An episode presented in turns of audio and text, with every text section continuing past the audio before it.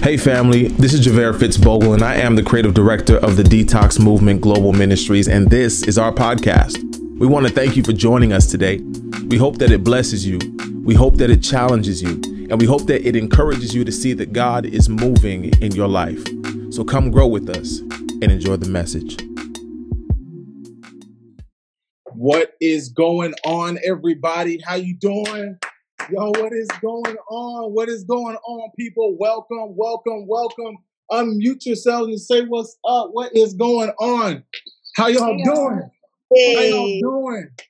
What's Yo, the deal? yo, I'm so excited.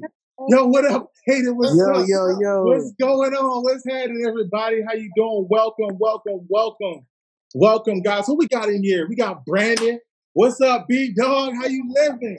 Oh, great. on? We Highly got blessed. Marquis. Thank you. Look, Marky came through. What's up, girl? Yo, I'm so glad that you're here. Aaliyah, welcome. Amber, welcome. Ashley, welcome. Chaz is in the house. Chaz is out Thank there in. Miami, man. I love it, Chaz. Welcome. CJ, what up? What's up, Christine? What's up? Jackie's in here. We got Javante in here. Jessica's in here. Man, I might well go on this list. Naomi's in here. Laura's in here. Ketlin's in here. Caden's in here. Justin's in Yo, everybody, welcome, man. Rebecca, Rhea, Patty, how y'all living? How y'all living? It's so good to see you guys, man. Welcome to our Detoxify Bible studies, man. Guys, let me tell y'all something. Let me tell y'all something. I'm so excited. You know why I'm excited? Not only is it Bible study, but I get to see all y'all faces again. Now, let me tell y'all something, man. It is such a privilege and it's an honor to come here every single week and just share God's word with you. If you don't know, if this is your first time here, uh, my name is Javaire Fitz Bogle. I am the creative director of the Detox Movement Global Ministries. And this is our Bible study, man. We come here every single week and we dive into God's word. I'm telling you, has it been blessing y'all? I want to know, has it been, if it's been blessing you, put it in the comment section like, yo, I've been blessed. Tell me how you feel, how blessed you've been. And if it's your first time, welcome. I wanted to say to anybody who is, this is your first time, put in the comment section, this is my first time. Detox Tammy's gonna send you a message. We'd love to connect with you. We're so glad to have you. I want everybody in here to do me the biggest favor. Yo, we do this every single week. Every single week we come hard like stale bread. You feel me? So I need everybody in here to do it. Okay. I want you to put one word or one emoji in the comment section to explain how you are feeling today. One emoji or one word. Not you can't use two, not two emojis, one emoji and one word. Put it in the comment section. I want to know how y'all feeling today. I want to see how everybody's doing. Yo, I'm streaming from my phone today, guys. So it's a little unorthodox. Oh, we got charged. Oh, I like the lightning bolt. Let's go, Justin. Let's go. Rebecca got the smiley face. Naomi got the head blown. I love it. We got the hands up by Jessica. I see you. We got the smiley face by Amber. Keep it, keep it up, keep it up. Oh, we got those eyes. Who's that? Shaquan, what's up? What is happening? Smiley faces all day. Yo, I love it, man. I'm so glad to see you guys are doing well, that you're blessed, that you're that you're thriving in Jesus' name. Man, I'm so excited, y'all. We have been diving into this Bible study like it's nothing. Has this series in the trenches been a blessing to you guys? Now we have dived in for the past five weeks into God's word, talking about this this series entitled "In the Trenches," where we're shifting the narrative on what it means to be in the trenches. I'm telling you right now, when you are in the trenches, life feels different.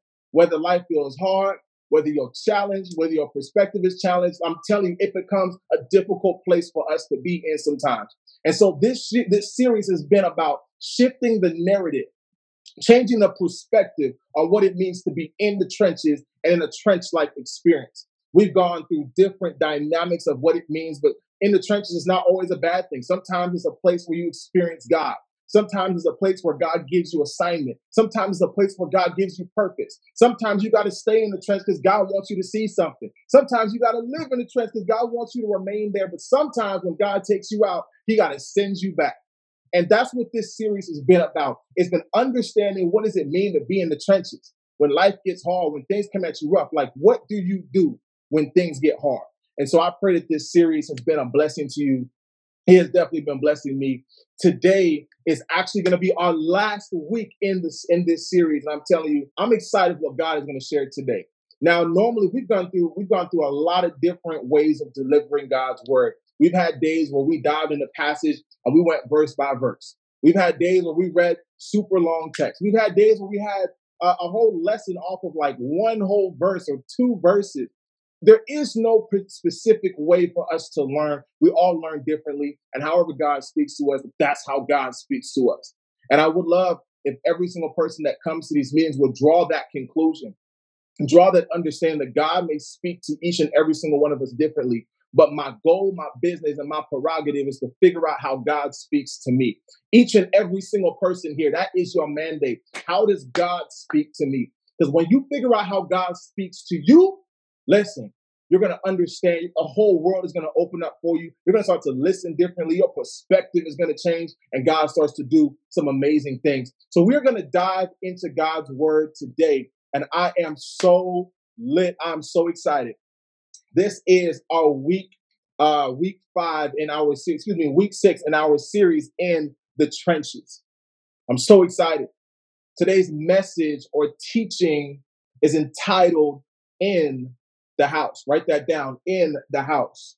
There was something powerful that happens when Jesus comes in the house. We're going to be reading from Luke chapter 19. Y'all know we've been spending a lot of time in Luke. Our first series, our miracle series, was a blessing. We spent a lot of time in Luke. We're going back to the Gospel of Luke. If you got your Bibles, pull it out, your notepads, pull it out. Whatever you write in your notes with, y'all, just pull it out. Just pull it out because we're about to dive into God's Word. Luke chapter 19.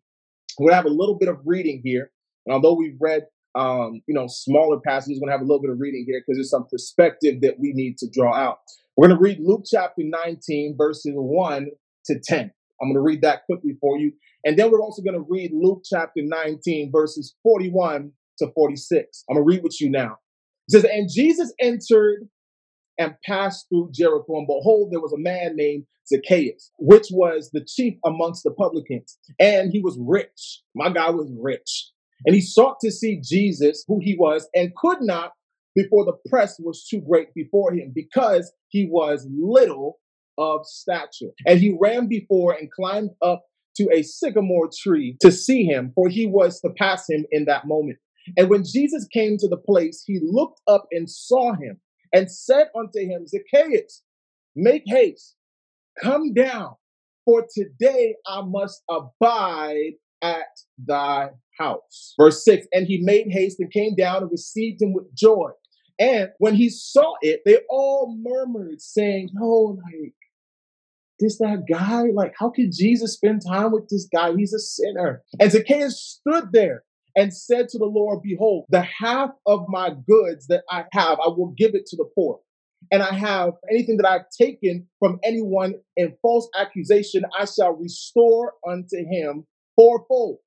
And Jesus said to him, This day is salvation come to this house. For so much as he also is a son of Abraham. For the Son of Man is come to seek and to save that which is lost. Jump with me to verse 41. In verse 41, it starts off by saying, And when he was near, or when he had come near, he beheld the city and wept over it, saying, If thou hadst known, even you and the least of thy day, that these things which belong unto you, thy peace, but now they are hid from thy eyes, for the day shall come upon you that thy enemies shall cast a trench about thee and encompass thee around and keep thee on thy side. Mm. And shall they lay, and shall they lay even your children into the ground, and they shall not even leave one stone unturned upon them together. But you knowest not the day of thy visitation. Verse 45. And he went to the temple and began to cast out them and sold therein, and they bought, saying unto them, It is written, My house shall be a house of prayer, but you have made it a den of thieves. Mm, and he taught in the temple thereof. Yo, let's pray. Father, we thank you, God, in the name of Jesus, for another day, another opportunity to dive into your word. Father, we thank you, God, for bringing us as far as you have now. Father, we thank you, God, for your revelation, for your knowledge, for your understanding. We pray, God, that you will bring clarity to our ears and bring sight to our eyes. For we understand that faith comes by hearing and hearing the word of God. So, Lord, I pray that everything that comes out of my mouth be of your Holy Spirit so that it will be equipped with the nutrients necessary to build up the faith of your people. Father, we thank you, God, for what you're doing, and we step into this Bible study with expectation in Jesus' name. Amen. Oh, this message is entitled In the House. Now, we'll see here in Luke chapter 19, a lot of things is going on. I want to paint some context so you know what's happening. In verse 1, we see that there is a man named Zacchaeus. Zacchaeus was a rich man, he was a wealthy man. Uh, he was somebody who uh, financially, my boy was good. He was good. You know what I'm saying? He had it together. He had a good little job and he had money. He stored his finances well. He was an intelligent type of man. And the scriptures say in verse 1 and it came to pass that this, in these specific days, while, while as he taught to the people in the temple and preached to the oh sorry we're in the wrong segment here. What happened? There we go. It says and he looked up to him verse 1 and saw the rich men casting their gifts. What is going on here? Y'all bear with me one second. That is not the scripture we just read. My thing is acting a fool. Here we go 19 verse 1 let's try that again it says and jesus entered and passed through jericho and behold there was a man named zacchaeus now, Zacchaeus, we know, was a rich man. He was a wealthy man. He was somebody who had money. But one thing Zacchaeus didn't have was Zacchaeus didn't have height. Now, some of you can probably relate to this. Uh, I don't know how tall everybody is here, but I'm 6'1. I think the American average is like 5'11 plus tax if, if you need it. But for the most part, he was below average height. So we see here that he came, there was a man named Zacchaeus, he was a chief among the publicans, and he was rich or wealthy in money, and he sought to see Jesus. So he went to a place where he knew Jesus was. Now, how many of you can relate to this experience where you realize that you might be at a specific disadvantage in your life, where you might be shorter than everybody else? You might not have it all put together, have everything going on, but you're at like a disadvantage. How many can relate to that? Like, man, I just don't have enough money. I just don't have enough academics behind my background. I don't have enough education. I don't have enough understanding. How do you know what it feels like to be handicapped? Or what do you know about when it feels like you just don't have enough? You just don't have what you need to get to the place where you think you need to get to. This man Zacchaeus had what was considered a handicap, although he wasn't handicapped. He was handicapped by society standards because he was very, very short to where he could not do things that other people could do. So here comes Jesus now. He's in town, and this man realizes, like, yo, I want to come to see this, this Jesus that people talk about. And he goes to a place where the crowds are, where, the, where everyone flocked together. And we find ourselves here in verse 3. And it says, And he sought to see Jesus, who he was, and could not for the press because he was little of stature. Verse 4. It says, And he ran before and climbed into the sycamore tree. Mm. First off, I just want to say, shout out to everybody who's short. Um, I think you guys are amazing. I think God is doing a great thing in your life. I don't want you to stress about being short. But what I do want you to understand is sometimes you just don't have certain things. Like you just don't have height. You, you might just might not be tall. Like you might have skills, but you're just not tall enough to make it to the NBA. You might have I don't know, good finances, but you might not just be smart enough to make it into a certain school or a certain position or a certain job. Sometimes you just don't have certain things. But how do you know that you always have everything that you need. The Bible says that he was a rich man, and although despite his wealth, his wealth and all the money that he had, he was at a disadvantage and he lacked the height necessary that he needed in order to see where Jesus was. This is especially important because Jesus teaches us um, and he teaches us in scripture that although we may be strong in certain areas, we might be weak when it comes on to obtaining the things of God or finding Jesus. In other words, the things that you're good at, the things that you're strong at, those aren't things that you can use to just get to Jesus. Like your merit won't get you to Jesus, your finances won't get you to Jesus, your how smart you are won't get you to Jesus. But sometimes you just don't have it. And you have to realize that even though God has equipped you with what you need to live life well in a certain area, you might need some sort of uh, different intellect or mindset when it comes on to finding God or stepping into the place where God is. And so, have you heard of the scripture that says that God will make you a new creation? He'll make you a new person. He'll make you a right and new spirit within you. Because when we are made new, we are then in a different position where we're able to connect with God. This man was not a Christian man. He's somebody who heard about Jesus and he wanted to know more about who Jesus is. All of us can relate to that at some point in time. Like, yo, I didn't know who Jesus was. I didn't know where, where we were going. I didn't know what to do. All I know is that God is God and I need him and I need to get to a point to where he can give me. This man was in a place to where he wanted Jesus. He wanted him so bad that he came to the crowds and realized, yo, I can't even see Jesus because I'm too short. I'm at a disadvantage. So this man found himself in a place where he had to use something else. Y'all write this down. All that you have is all that you need. This man may not have had the height necessary to stand and find Jesus, but he had the intellect necessary to stand there and find Jesus. In verse 4, it says, And he ran before and climbed up the tree, for he was to pass that way. That means that this man had what we call a skill or a talent or a gift. He was intelligent. He wasn't just good with money. He didn't just have a good job, but he had something else. He realized that, you know what, I'm not taller than everyone else, but I'm going to do everything that I can do to get into the place where Jesus was. Zacchaeus, he had intellect. He was known for these things like his riches, but he wasn't known for his intellect.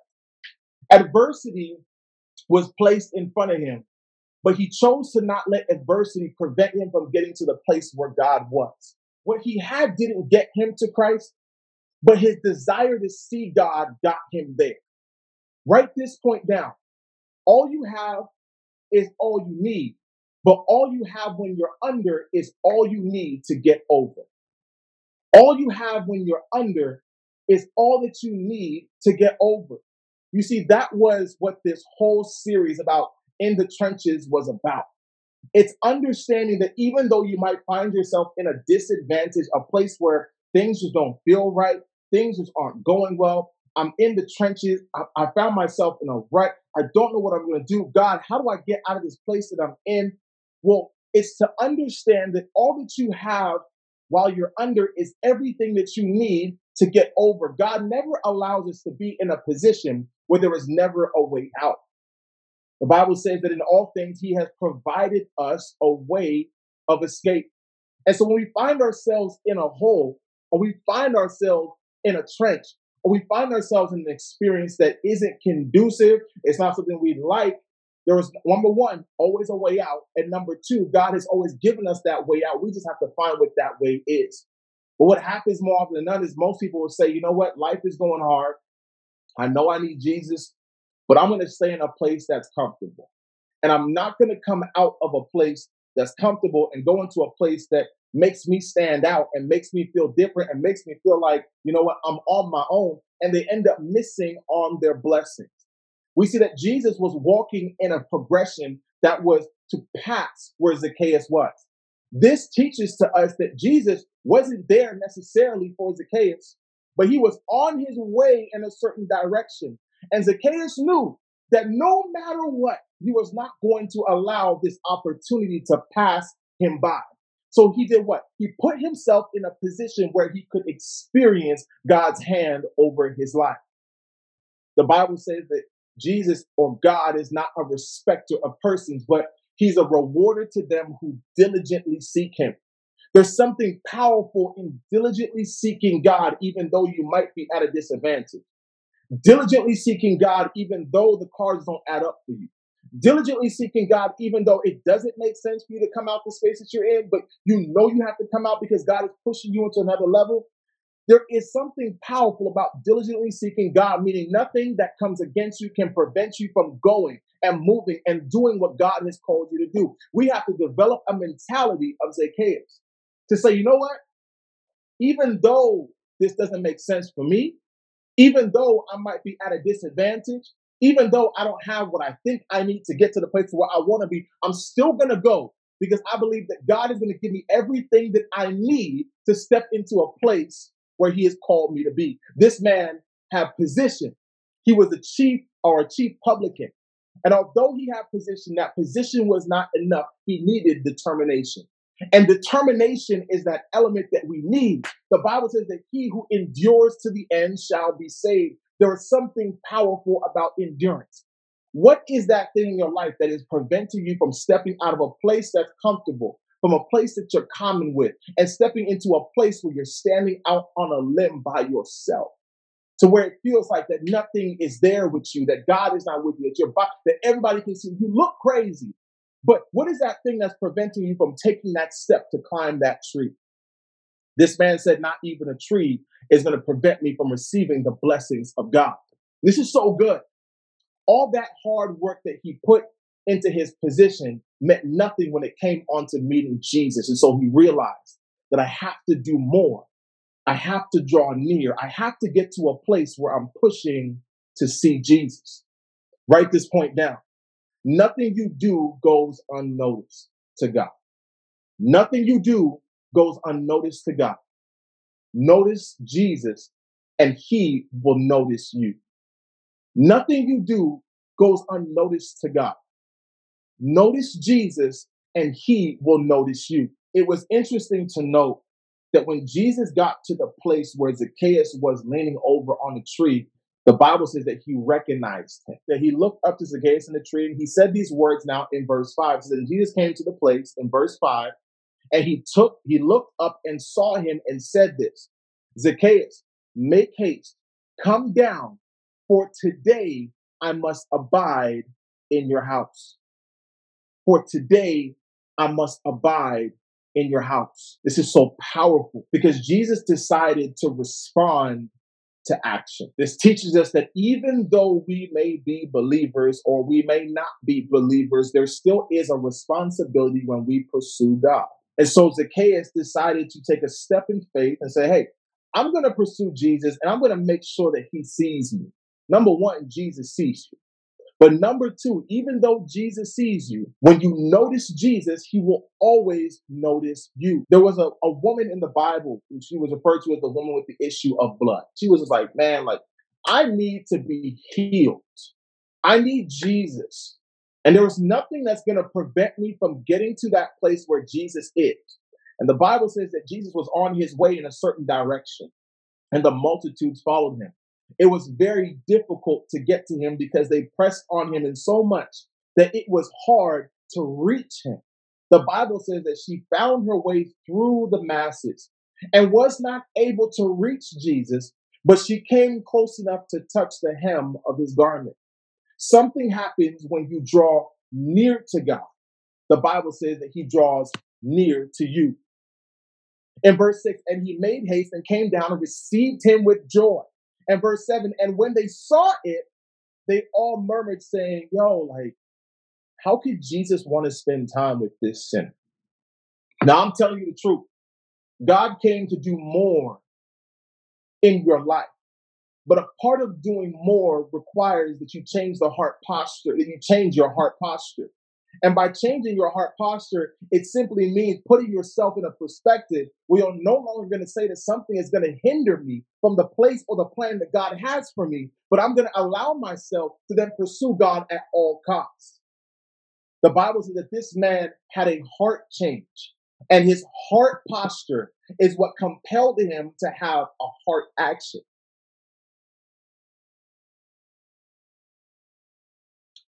How many of us can say this? That when Jesus is passing by, we don't necessarily desire to pursue him. I think the struggle with a lot of Christians today, people who know who Jesus is and they desire to go deep with him, is, is although we take that step of acceptance or we accept Jesus Christ as our Lord and Savior, more often than none, we don't desire the pursuit.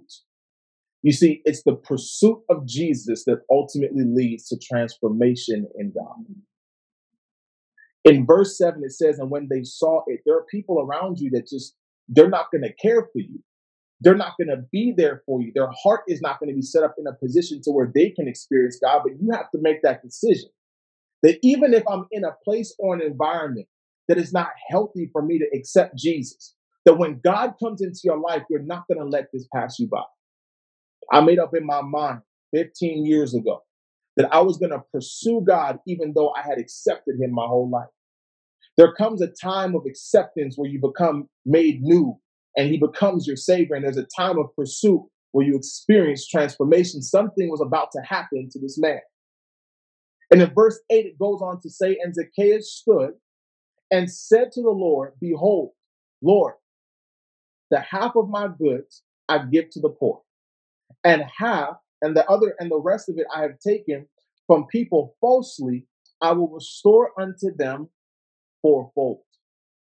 The power in this scripture is understood when this man made a decision. Watch this. When Jesus came into that man's house and said, Come down, take me to your home, for that is now where I will abide. That hit me so hard because when Jesus decides to live in someone or live or abide in someone's home, the word abide means to dwell. It means to stay in a place and to function there. It means you're not about to, you know, pick up and leave. This is where you will be. There's a difference between like just living somewhere, like renting, and abiding somewhere where you thrive there and you function there. Jesus was telling this man, listen, I'm going to come into your life. And when I come into your house and I come into your life, I'm going to abide there. And I felt somewhere in that scripture, this man caught a glimpse of revelation where he knew that Jesus abiding in his home meant that Jesus would be with him forever. And the scriptures say that we know of that Jesus went to this man's house to abide there. And in that next verse, he began to tell Jesus, listen, whatever it is that I got, I'm going to give it to the poor. Not only am I going to give it to the poor, but everything that I stole, I'm also going to give it back in fourfold. This teaches us that not only was this man a sinner who didn't know God before, but yet he was in pursuit of Jesus because he realized that he needed something more in his life that his previous life could not give him. He made a decision to accept Jesus after Jesus said, Hey, I'm going to come. And when Jesus comes into his life, this man experiences transformation. But what's powerful about this transformation as we've been reading and studying all these weeks now leading up into scripture, is that Jesus didn't perform a miracle. He didn't lay hands. Jesus didn't even go out. He just didn't do anything. Jesus just showed up and this man experienced transformation. This leads me to believe that Jesus' is presence, wherever Jesus went, Jesus changed lives just from being present. This man experienced change and transformation in God just because Jesus came to abide in his house. My question for you today is Have you allowed Jesus to come into your life and abide? And the fruit and the evidence of whether or not Jesus is really abiding in you, abiding in your life, abiding in your home, is when you see the evidence of transformation without God doing anything. You see, Jesus himself, right? People how I say this, people like to experience miracles. The Bible says that all as the masses followed him, as the masses followed Jesus, that even though they followed him, most of them were just there for food. They wanted to get food because they know that Jesus could break, make manna fall from heaven. They wanted food. Not only did some of them want food, others just wanted to see a sign. Others just wanted to see miracles. Others just wanted to know what happened next. We call them TMZ Christians. They just want to know what's up. What you got next? What's going down with this celebrity? Oh, we got listen, we got a report. So you know what? Let's follow. They were there just to see what Jesus would do. But then there are some people who come into the presence of God, not seeing what Jesus can do, but asking, what can God do for me? If I find myself in the place where Jesus is, can Jesus change my life around? If I go to where Jesus is, can Jesus transform me? If I find out where Jesus is going and I put myself in plain sight, will Jesus rescue me? Will Jesus save me? If I draw near to him, will, will Jesus draw? Will Jesus draw back to me? If I if I draw to him, will, will he draw to me? Like what will happen if I find myself in the presence of God? In the presence of God, lives are changed. I think the powerful thing to pull from this is that even though Jesus walked the face of the earth then, he doesn't walk the face of the earth now which leads us to believe that this man experienced not just Jesus, but his presence. Because when Jesus is gone, we can't say that, that this man still can't experience transformation because people are getting experiencing transformation every single day. I mean, I'm experiencing transformation. I think some of you are experiencing transformation, and Jesus is not here, which means that the presence of God is the power of God. And as Jesus came into this man's house, this man experienced God's power through Jesus' presence. And as the scriptures teach us, like in John chapter 14, the Spirit of God dwells and lives on the inside of us. Now, that same power that Jesus had on the inside of him is the same power that's now on the inside of you, which leads me to understand that the anointing of God, that the power of the Holy Spirit dwells on the inside of me, dwells on the inside of you, which would suggest that wherever you go, the presence of God should be felt and the presence of God should be effective. My question for you today is can people feel God's presence around you? Because if they can't feel God when they're around you, they can't feel God when they're anywhere else. Let me, let me say that correctly. I don't think I said that right. If they can't feel God around you, then it's an indicator that perhaps you're not walking in the authority that God has on the inside of you. There is an anointing that is on the inside of each and every single one of you. That is the same type of anointing that when Jesus walked into the house, as you walk into the house, people should feel God in the same way. This means that wherever you go, transformation in Christ should exist. God came into this man's house, and this man experienced transformation, not because Jesus laid hands, but because Jesus showed up. In verse 10, it says this it says, For for uh, uh, excuse me, um, the end of verse 9, let me get to verse 10. It says this. It says, This day is salvation. Salvation has come to this house. Why? Because Jesus has come to this house, but this man has accepted it. This is so powerful. Not everywhere Jesus went, salvation followed. Salvation followed wherever Jesus went and people accepted him. This leads us to understand that there is a role to play when drawing near to God and God drawing near to you. This man went up into a tree to make himself visible so that when Jesus came up, Jesus had to respond to his action and his obedience and his faith. Jesus had to respond to his obedience. He said, Because you did all that, I'm going to do all this. When I when Jesus said to this man, in verse 5. Zacchaeus, make haste, come down, for today I must abide in thy house. Jesus actually went to this man's house. But the revelation behind this was that even though Jesus abided in his house, Jesus came to abide in him. Because if the man left the house, we cannot say the presence of God only stayed in the house and the man was now back to normal. But what we can say is that as this man lives in his house, so shall the Spirit of God. Wherever Zacchaeus went, he experienced this transformation. And I want to motion this thought to you today that when Jesus comes by, do you do everything in your power and ability to put yourself in a position to where Jesus has to respond to your faith? The woman of the issue of blood did everything in her ability just to get close enough, and she still didn't reach it to Jesus, but she got close enough to touch a hem of his garment. That hem of his garment is the same thing as this tree that this man climbed up. There are extensions of our actions that result in the anointing and the obedience of God. In verse 9, it says, This day is salvation come to this house. For so much as he also is the son of Abraham, he's talking about him now as a child of God. For so much as he is also for so much as he also is a son of Abraham.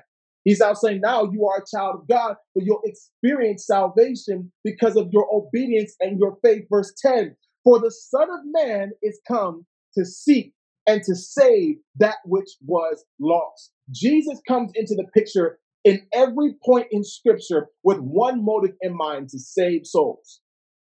And so wherever he went, the power of God followed the presence of God followed, and people who accepted his power and his presence experienced transformation. Some of us can sit here today and we can ask ourselves this question I've accepted Jesus, but have I accepted change? Because when Jesus comes into the equation, he wants you to accept salvation. But the second component is will you accept transformation? Zacchaeus chose to accept Jesus and to accept transformation. Jump with me here to verse 41. We see here that now it says, and when he was come near, and when he had come near, I said, when he had come near to behold the city, if something happens every time Jesus comes near. I think the beauty behind it is that now Jesus is always near. So the scripture was talking about how Jesus came to a place. And so his presence followed. But now, in today, because his spirit lives in us, he's always near. Then, then how is it that if Jesus is always near, we are still yet so far from his presence and his power? Family, I've come here today to tell you that acceptance in Jesus Christ is just one step. Transformation in Jesus Christ comes when you accept his presence. When you invite Jesus not just into your life, but you invite Jesus into your home. You start to experience supernatural shifting in your life. In this specific portion, verse 46, about 47, 48, what's happening in this context was Jesus was finding his way down to the city. This was the city of Jerusalem where um, a lot of things happened, where miracles happened. It was close to the place of his birth. A lot of Christians lived in this city. And he got to a place now where he was near the city in verse 41. As we bring this to a close, verse 41 says this And when he was come near, he beheld the city and wept over it. Why did he weep when he came near? Because when he came near, he came close to something that his people were doing. The reason why Jesus weeps when we do wrong is because he's close. Jesus feels everything that we do because he's close. So when he comes near to the city and he wept over the city, the scripture doesn't say why he wept. Verse 42, it says, saying, If thou had known, even thou at least in this day, the things in which belong unto thy peace, but now they are hid from thine eyes. I question for like the whole day, like, God, wh- why did you weep? Just to find out in Luke chapter 21, it begins to talk about why Jesus was so sad. Jesus was sad because he realized that the people of Israel, God's people, the people of Jerusalem, excuse me, the people of Jerusalem, that they were rebelling against him by adulterizing other things that were not his. We learn in scripture that they had made tabernacles of gold and luxurious things, that they turned their father's house, the church, into a place that was lavish and it was all about money. Jesus was hurt on how they took his message and perverted it. And so Jesus steps into this verse here and now he weeps because he's close. And he tells them, if you had known this day that I was coming, then you would understand the peace of God that is over your life. But now it is hid from you because you missed me. Some people think that they can't miss God, just like they can't miss their way into heaven. But the truth of the matter is this Jesus comes and Jesus goes. The scriptures tell us he'll provide an opportunity for everyone to experience him, but Jesus comes and Jesus goes. The question is when Jesus comes, will you draw near? Because when you draw near to God, something supernaturally happens. You begin to experience transformation in Christ. I'm going to run through this here. It says now in verse 43, it says, For the day shall come upon thee that thine enemies shall cast a trench about thee and encompass thee around and keep thee on every side. Now, here's a little bit of Bible context so you can understand what was going on here. Jesus was so hurt to find that his people were perverting his house, was perverting the church, was perverting the temple, was perverting their temple, was perverting their body, was perverting their. Jesus was so hurt to see what these people were doing to themselves he began to give them a prophetic word. And he said, Now, all this time of you understanding what the trenches were, let me show you what the trenches will do when you don't accept me. Family, I've come here today to tell you we have spent five weeks in this series in the trenches. And we have defined and identified what the trenches are not. But today I'm going to tell you what the trenches are. The trench is such a hard place to be in that if you don't find your way out, that trench will consume you. In every single reference, in every single point in scripture, the word trench or trenches has been illustrated in the scriptures nine times. And each of those nine times, we can find different references and understanding on how the trench is a good place to be. But today, I've come here today to tell you that the trenches is also a bad place to be. That when you find yourself in this experience, if you don't find God, this trench can consume you. And Jesus comes in and prophetically tells them, because of your, excuse me, because you chose not to accept me, that hole that you dug is the hole that will bury you. He tells them that soon in due season, the Romans will come and they'll kill you, and they'll kill your family, and they'll kill your children and your wives and everything that you have, and they'll not even leave one stone unturned. All because you chose not to draw near to me. Today, I want you to understand that there is something powerful in understanding the value of the trench. But let's not be mistaken. Although the trench has value to understand, it is a place that if you're not careful, it will consume you. It'll take you out and it will leave you in a place of isolation and drive you ultimately to the pit of hell. You see, God came to save us, to restore us, to redeem us. He came to, to present an opportunity for us to accept Him. The same opportunity He gave Adam when He said, Don't eat. It's an opportunity to obey God. And as Jesus is walking, I want every single person listening under the sound of my voice to understand this. Jesus will keep going. And there will come a time, not only if you don't accept him, but if you don't draw near to him, you won't experience the life that God desires for you to live. You see, back then, Jesus walked the earth and he went physically to his house. But today, Jesus is not present, but he still walks this earth spiritually, and he's desiring to come on the inside of you. That that transformation that he is desiring for your life can only happen when you accept him. You accept him in the place that he has you. And even if you find yourself in the trenches, God has even come to redeem us from that. You see, we serve a good God one who understands what the trench will do to us if he leaves us there. The scriptures say that they were circled around, pressed on every side, and their enemy destroyed them. And when I began to dig deeper into that context, I understood why. The whole city was built on gold. When Jesus said this, as I jump down and bring this this this lesson to a close in verse 44, um, uh, excuse me, verse 46. Jesus saying unto them, It is written, My house, my house, my house, my house. There's something powerful about Jesus and his house. That his house should not be made a den of thieves. It shall not be made a place of perversion that his house shall not be made a place of sin. Jesus is talking about his temple, but the Spirit is telling us today he's talking about our bodies.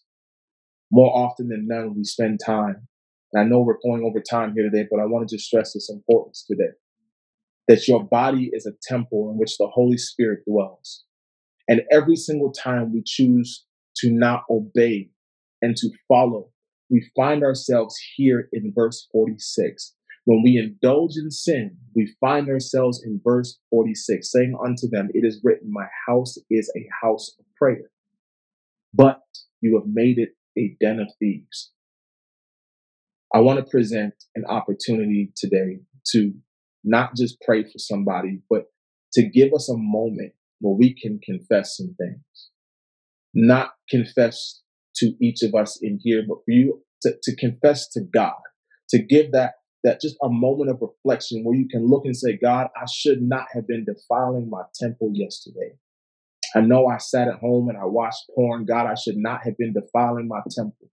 Father, I know that I've been sleeping around. I should not have been defiling my temple. God, I know that, that I shouldn't be around here drinking. I shouldn't be putting perversion and anger and lust and so many different things into my body. I'm eating greed every single day. Father, I know that this is a temple of prayer, a temple of worship. But Lord, I want you to come into my life today and wash me and change me. And I want to tell you that that way today is to draw near to God. Everyone bow your heads with me. I just want to present an opportunity while I'm talking for you to take a moment to just talk to your Heavenly Father, to let Him know, Lord, I, I see that my home is not a place that I should be defiling, but it's a place that is holy and righteous, and you want to come and abide on the inside of me. Lord, I ask that you help me to do that thing now. I'm going to pray for you. Father, I thank you, God, for each and every single person here tonight. Lord, I thank you, God, for what you're doing in their lives. I know that it is a perfect work lacking nothing. And although we may stray sometimes, Father, and we find ourselves in a place of sin and just discord in our hearts, Father, I pray that you would restore unto us the joy of our salvation. Father, I thank you for every single person in here that has given their life to Jesus. And now I'm going to present an opportunity, Father, where others who have not given their life to Christ can do the same. Because, Father, we understand that living a life without you is living a life in the trenches. It's living a life in a ditch so deep that the only way out is to draw near to you. Father, I'm going to pray for them right now. Father, I thank you, God, for each and every single person here. I pray that you would cover them in Jesus' name. And if that is you and you want to give your life to Jesus, you want to understand what is this, what is this life that everyone's talking about? What is this transformation that I'm hearing about? Not only do I want to accept Jesus, but I want to experience transformation. I want to experience transformation in Christ. I'm going to pray this prayer for you, and I pray that you would receive it, not just hear it, because it's the receiving of God's word that gives you salvation. And it's the drawing near of God's word that will give you transformation. Father, I thank you, God, for that person right now, Lord, who's desiring to give their life to Jesus. I pray, God, that you would stay, that you would stand with them, that you would come and live on the inside of them. Father, curate a different kind of lifestyle, change their perspective, build them up from the inside out. We thank you, Father, Receive them right now, God, as they receive you. In Jesus' mighty name. Amen. Amen, family. Amen, guys. Thank you so much. Let's give Jesus a round of applause, man. Amen. Amen. Guys, thank you so much for being present, for standing here, for diving into God's word with us. I pray that it was a blessing, that it gave you insight. I encourage you guys to read that and to really submerge yourself in that lesson because there's so much for us to take away from it. There's so much for us to pull away from it. And it's understanding that, that we have to draw near to Jesus. That this life that we're designed, this transformation that we're looking for comes when we draw near to God. Because when you draw near to God, God draws near to you. That is not only the action, but it's the posture. When you draw near to God, He will draw near to you and you will experience transformation in God. I thank you guys for listening to this message. I'm going to pass this over to Tammy and she's going to run us into analysis. Please don't go. I think our after chat is going to be great and we're going to talk um, about quite a few things here. So we're going to jump right into that. Much love. All right, all right. Yeah, thank you so much, uh.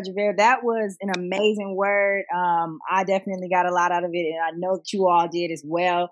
So um, I'm not going to hold you up because I'm ready to get into the after chat, and I, I know you are too. Um, we only have um, just a couple of reminders on the announcements. Um, if you aren't already following us on Instagram, be sure to do so at the Detox Movement. We have launched the podcast last week. Yay! so this um, sermon will be on there. Um, give it till tomorrow um, for us to, you know, edit it, make it pretty um, to put on um, the podcast. The link is in the bio in the link tree. Also, um, this message will be available on YouTube as well by Wednesday. So again, give us some time to edit it, make it pretty so that you can access this to rewatch or re-listen to later. Also, uh, get your uh, Detox Movement merch. Um, you can definitely follow us at the Detox brand. Aaliyah has it on. Hey. And if you're interested in making a purchase, you can just send a DM to the Detox brand, just how it sounds, the Detox brand.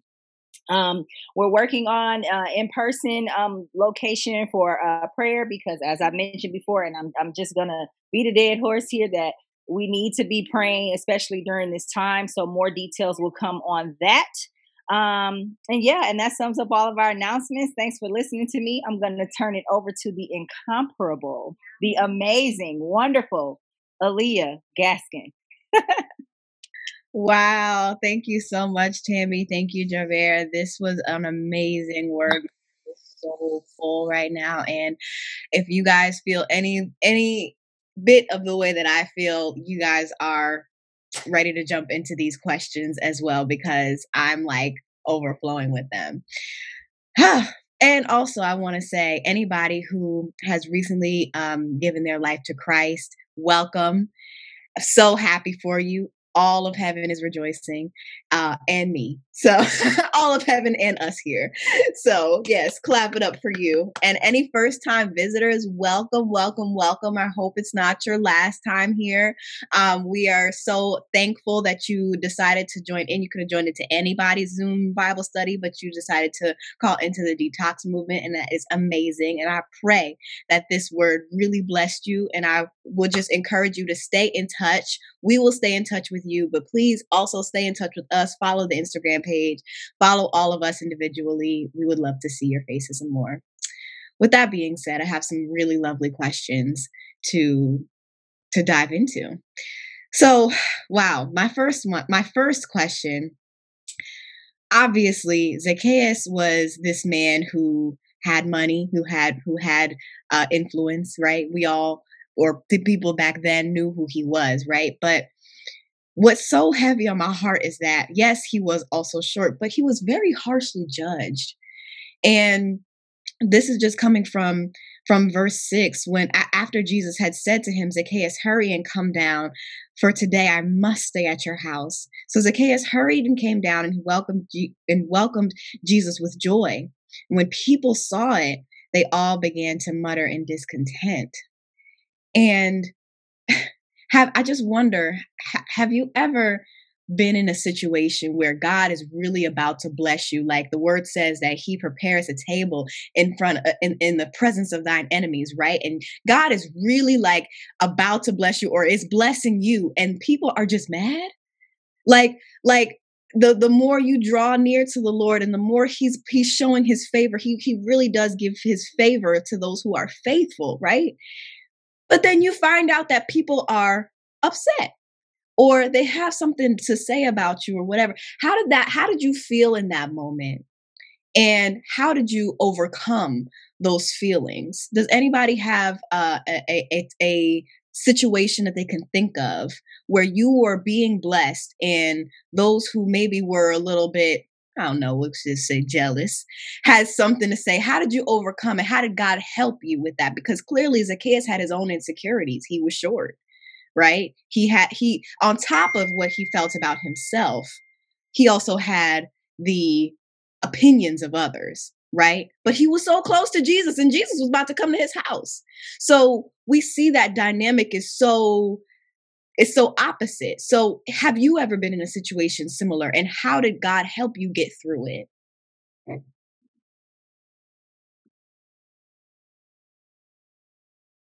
Oh, come on now here now. Don't make me call on nobody. I have to. Hey V. Hey. Hey. Okay. Go ahead, um, introduce yourself.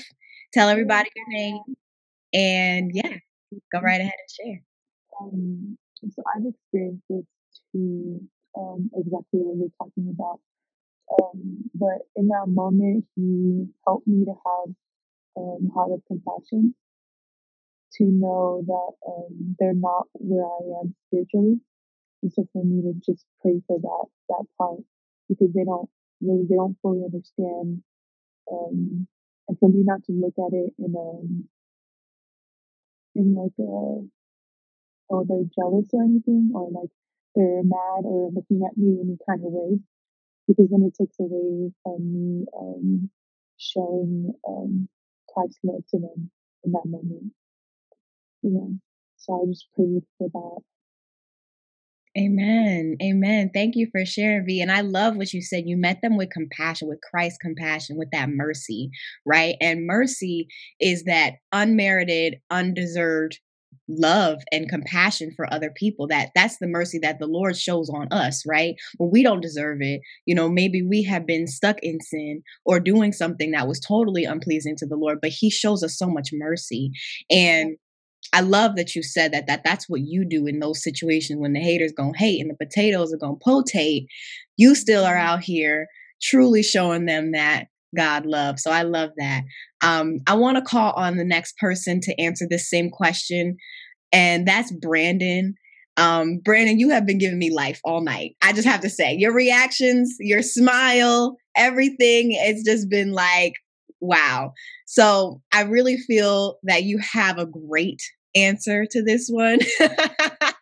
I hope I'm not putting you too much on the spot, but I would love to I would love to hear you share what you do in a situation where God is blessing you and those who are maybe around you or or, or have an a, a, opinion about it, false opinion about it, they are um, trying to discourage you from getting that blessing. Um, man, Holy Spirit is guiding me to Acts seven fifty seven. When and if everyone doesn't know what Acts seven fifty seven is, to me, it's the best example of getting through uh, and, and being a demonstration of when it's confirmation when God is moving. Because Stephen was stoned and Jesus stood up according to word. He said, you know, I'm a round of applause this one right here because what he's doing is worshiping me with his life. So when somebody is doing something and they're pressing in to the mark of the high calling in Christ Jesus, they're pressing in, then they're compelling the Spirit of God to them. So when you're compelled, it's just like when somebody sings happy birthday to you. Something about singing happy birthday makes me want to smile. I'm compelled, you know, and that is the confirmation knowing that the enemy is whispering things in other people's ears, trying to bear you off of not reaching the hem of the garment or not trying to press to the high calling. There's levels to this, yes, but there was something that was an object where he climbed up and said, Hey, I'm going to do what it takes, whatever it takes, even if this tree breaks and branches fall. I'm mm-hmm. willing to fall down and bust my head for you.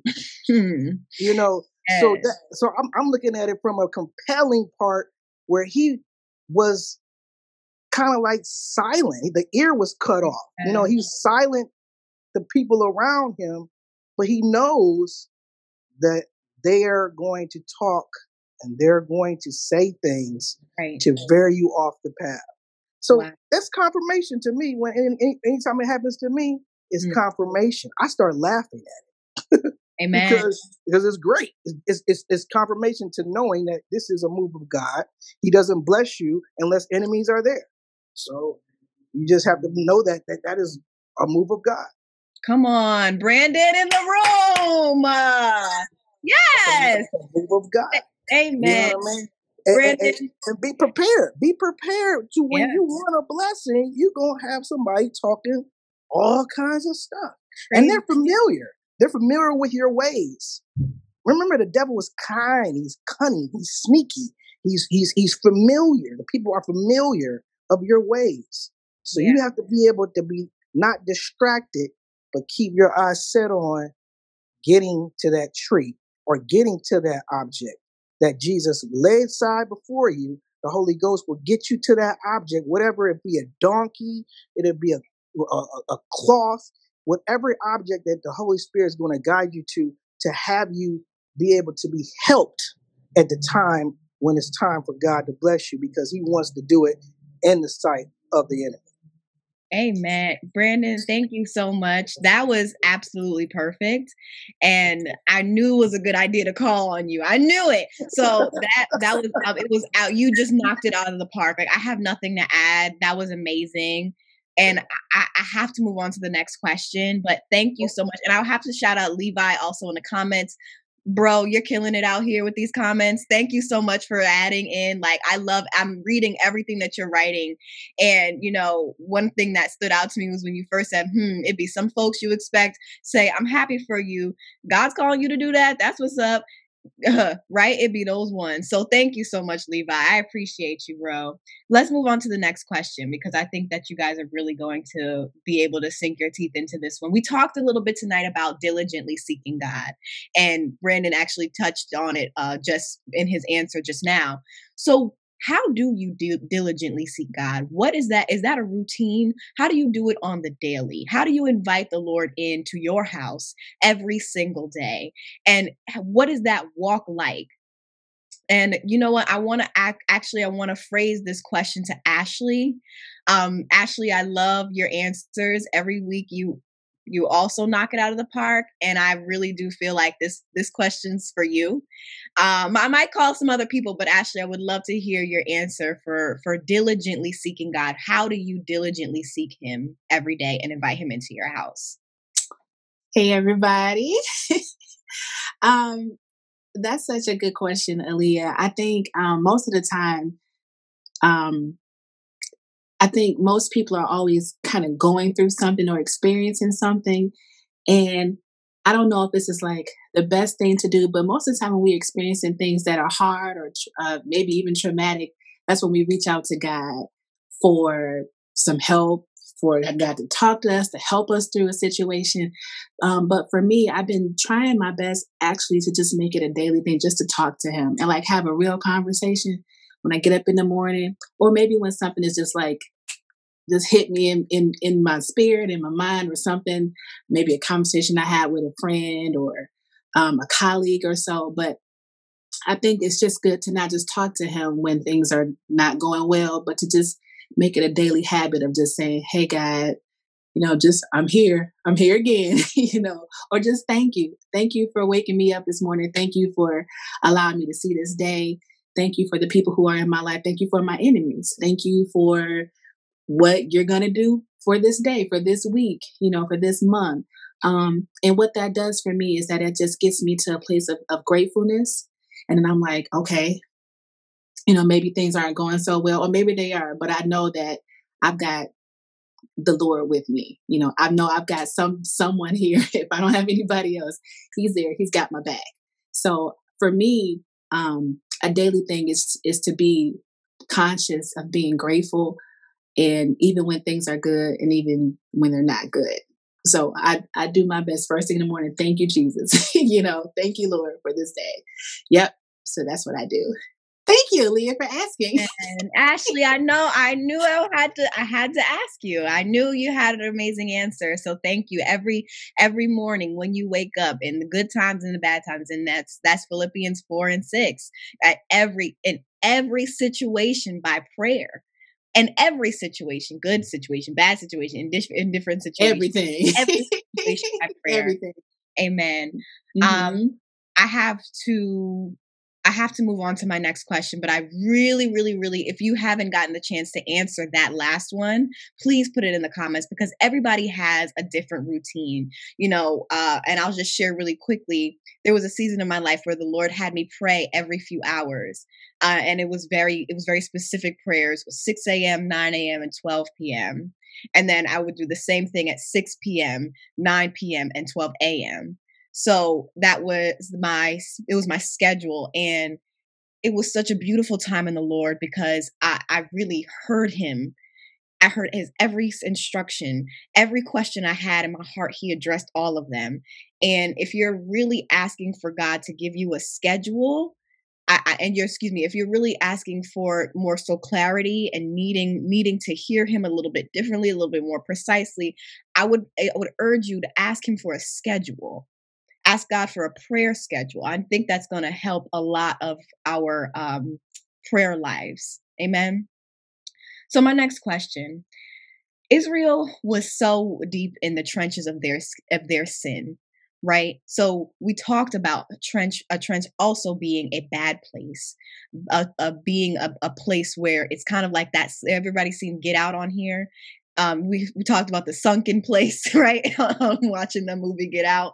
So a trench can be like that, like that sunken place. And the Lord Jesus was crying because he saw Israel as that sunken place. They were so deep in their sin.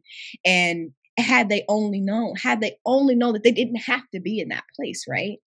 And so, can you think of a time? Now, this might be a little bit of a touchy question, and you don't have, and, and I say this every week, you don't have to answer right now. This is just something for you to chew on for the rest of this week.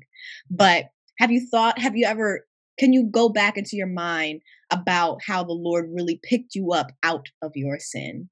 how he saw you in that trench and was like, oh no, not this one, and dived in and grabbed you. Can you think of the time? And if anybody is willing to share, that would be absolutely lovely. You don't have to go into detail, only as much as you would like. But does anybody have a time that they can think about how God brought you, took you out of your sinful trench?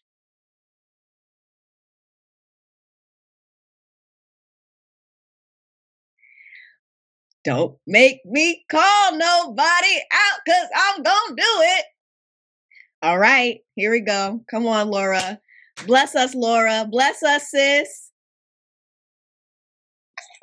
Okay. Um, I think it kind of correlates with what you were talking about with um, how do you integrate the Lord into your home. And I think um, right after I actually was divorced, there was some sin that I had to repent of and some sin that I was healing from that I had to forgive that um, you know, sometimes you have to forgive things that are never apologized for. And um, so when I really felt rescued from that relationship, but also from some of my own sin in that relationship, I was basically starting a new life. And Javaire said the verse, um, he makes all things new. I definitely felt like, okay, this is a new season. This is a time where um, God is giving me the chance to um, to live new. And so I did move into like my own little place. And I remember making the promise to God that Lord, I want this place to be honorable to you. And so, like, I did start a small group and things like that, but it took daily little steps and daily little convictions that the Lord was giving to me that, like, oh, nope, that's what you used to do. That's not in this new life. And, you know, maybe it was um, drinking, or maybe it was listening to certain music, or even God really convicted me of like shows I was watching. I'm like, how can I let this into this house that the Lord has literally given me in a rescue? And so when you said like times where he's picked you up out of a trench, I felt rescued out of a trench. And I felt like from that moment on, I had to choose to honor God. And it really started in little choices. Like I was saying, like what I'm watching on Netflix, what I'm allowing in my home.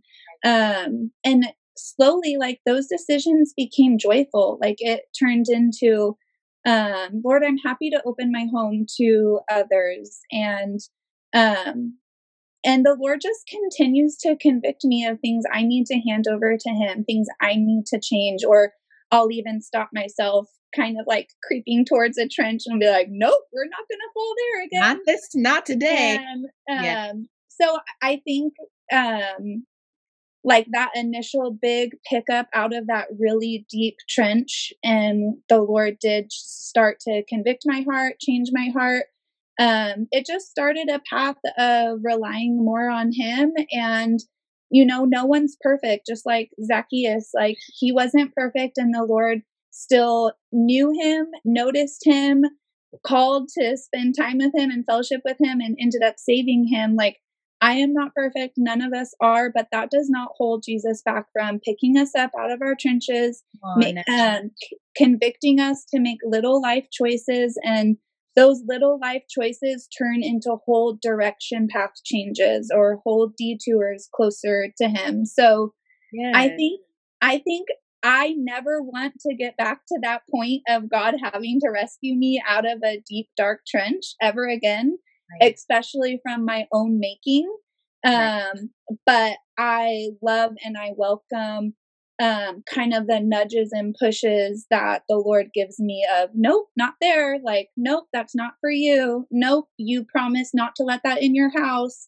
And kind of like the parallel between like your house and your heart. Like, nope, you promise like you're made new. That's not welcome in your heart. Like, jealousy isn't welcome in your heart or bitterness isn't welcome in your heart. Like, you handed that over to me. So, um, kind of just the I don't want to ever get to the place where I need a big of a rescue that I needed before.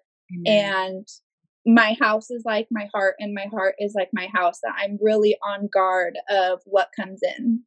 Amen. Laura, thank you so much. Everybody, thank you so much. I'm sorry we went a little bit over time, but just give yourselves a round of applause. This was an amazing after chat. Javaire, it's all yours. Hey, man, guys, yo, you guys are amazing, man you guys are. I just want to say this. Look, time's over. We're about to get off. Don't get off just yet, but we're about to get off right now. I really do appreciate every single one of you, and thank you to everybody who who uh, who gave an answer and response. I appreciate you guys. And sometimes it's, it's difficult to like say I'm going to say something, you know what I mean, and and or I have something to say and actually say it. It can be very difficult to make that bold decision. And I applaud every single one of you. It's just those are things that are um, they're cornerstones to what God is building, and He's going to continue to build and make it better. I want to challenge every single person on here. Every single person. There's 23 people left on here right now. I'm looking at all the names. I want to challenge each and every single. One. You get your pen, write this down. It's I write it down so I want you to think about it. Where all your pens at? Show me all your pencils, your pens. Where's everybody's at? They're there. They're cool. All right, cool. Bet, bet. All right. I want everybody to write this down. This week, if you have one, or if you don't have one, this week, I am going to buy a journal. This week, I'm going to buy a journal. Every person. How many people are? We still have 23 people on here. Let me check. We still got 23 people on here. This week, I'm going to buy a journal. I don't care if you have one, unless it's unused. That's the only prerequisite if it's unused. But if you don't have an unused journal, you're going to buy one this week. One thing I have learned, and we're going to bring this to a close right now. One thing I've learned over the course of my lifetime um, is that sometimes it's difficult to develop a consistent prayer life with God. Um, but everybody does it different, right? I've learned that sometimes I just forget to pray, or life happens, or I clock into work, or whatever the case is. But one thing I realized that when I got into the habit of writing, my writing started to sound like prayers. It started to sound like conversations. And I write to God every single day. Very short stuff. Look how you see how small this book is in like you know, in in correlation to like my Bible, like this is a really tiny book. There's not that many pages on here, but I write here every single day. Every single day I put something in the note section and I just I just start writing every day. And as I write, God begins to give me stuff. And a lot of the things that I forget are in here. I encourage you to write for two reasons. Number one, because it's going to develop that feeling of I need to talk to God today. Oh, I didn't talk to God today. And number two, It'll give you something to remember and reference when you can't remember what you prayed about or what you prayed for. Every single day, just pray to Him. God's going to speak to you.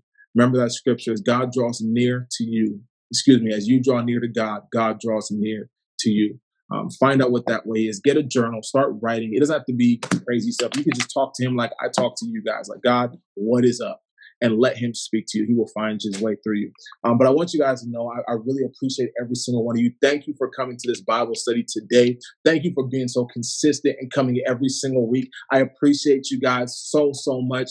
You're the cornerstone while we do this thing. I want you to know that if you didn't get anything here today, I want you to know that you are loved. I want you to know that you are blessed. And I want you to know that you are beautiful. And most importantly, you are detoxified by God's amazing grace. Remember that. Until next time, remember this right here Jesus, He loves. Peace. Unmute yourself. Say bye to everybody. Thank you so much for being here. I appreciate you guys so much. Love. Bye. Bye.